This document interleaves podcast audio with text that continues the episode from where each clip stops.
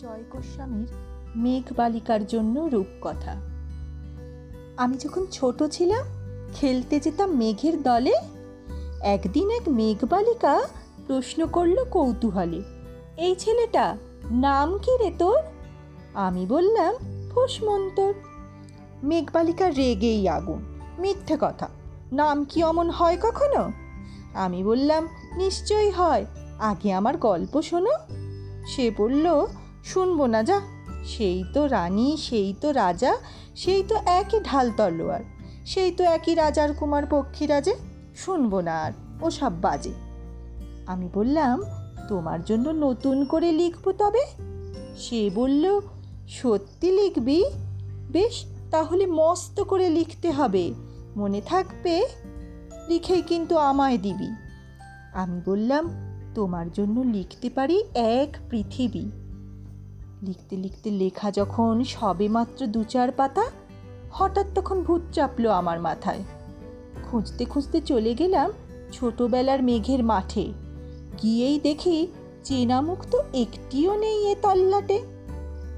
একজনকে মনে হলো ওরই মধ্যে অন্যরকম। এগিয়ে গিয়ে বলি তাকেই, তুমি কি সেই? মেঘবালিকা, তুমি কি সেই? সে বলেছে, মনে তো নেই, আমারও সব মনে তো নেই। আমি বললাম, তুমি আমায় লেখার কথা বলেছিলে? সে বলল, সঙ্গে আছে, ভাসিয়ে দাও গাঁয়ের ঝিলে। আর হ্যাঁ শোনো, এখন আমি মেঘ নই আর, সবাই এখন বৃষ্টি বলে ডাকে আমায়। বলেই হঠাৎ এক পশলায় চুল থেকে নখ আমায় পুরো ভিজিয়ে দিয়ে অন্য অন্য বৃষ্টি বাদল সঙ্গে নিয়ে মিলিয়ে গেল খল, খরস্রোতায়, মিলিয়ে গেল দূরে কোথায়, দূরে দূরে। বৃষ্টি বলে ডাকে আমায় বৃষ্টি বলে ডাকে আমায় আপন মনে বলতে বলতে আমি কেবল বসে রইলাম ভিজে এক সাজ কাপড় জামায় গাছের তলায়। বসে রইলাম। বৃষ্টি নাকি মেঘের জন্য? এমন সময় অন্য একটি বৃষ্টি আমায় চিনতে পেরে বলল, তাতে মন খারাপের কি হয়েছে? যাও ফিরে যাও। লেখো আবার।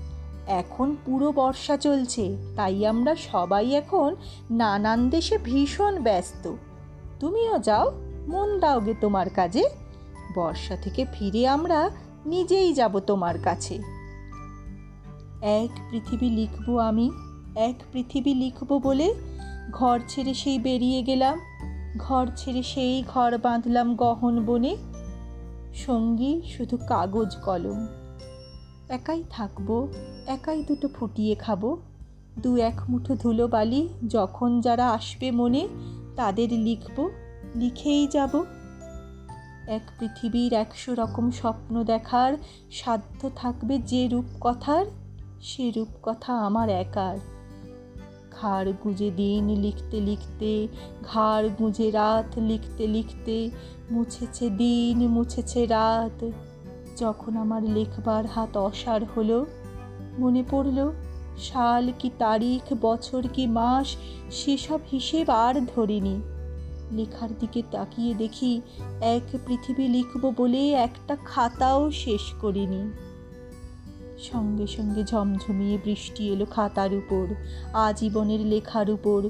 বৃষ্টি এলো এই অরণ্যে, বাইরে তখন গাছের নিচে নাচছে ময়ূর আনন্দিত।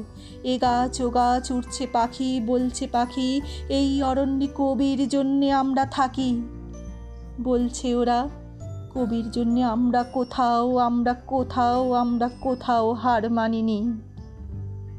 কবি তখন কুটির থেকে তাকিয়ে আছে অনেক দূরে, বনের পরে, মাঠের পরে, নদীর পরে, সেই যেখানে সারা জীবন বৃষ্টি পড়ে বৃষ্টি পড়ে, সেই যেখানে কেউ যায়নি, কেউ যায় না কোনো দিনই আজ সে কবি দেখতে পাচ্ছে, সেই দেশে সেই ঝর্ণা তলায় এদিক ওদিক ছুটে বেড়ায়, সোনায় মরাবে মেঘ হরিণী কিশোর বেলার সেই হরিণী।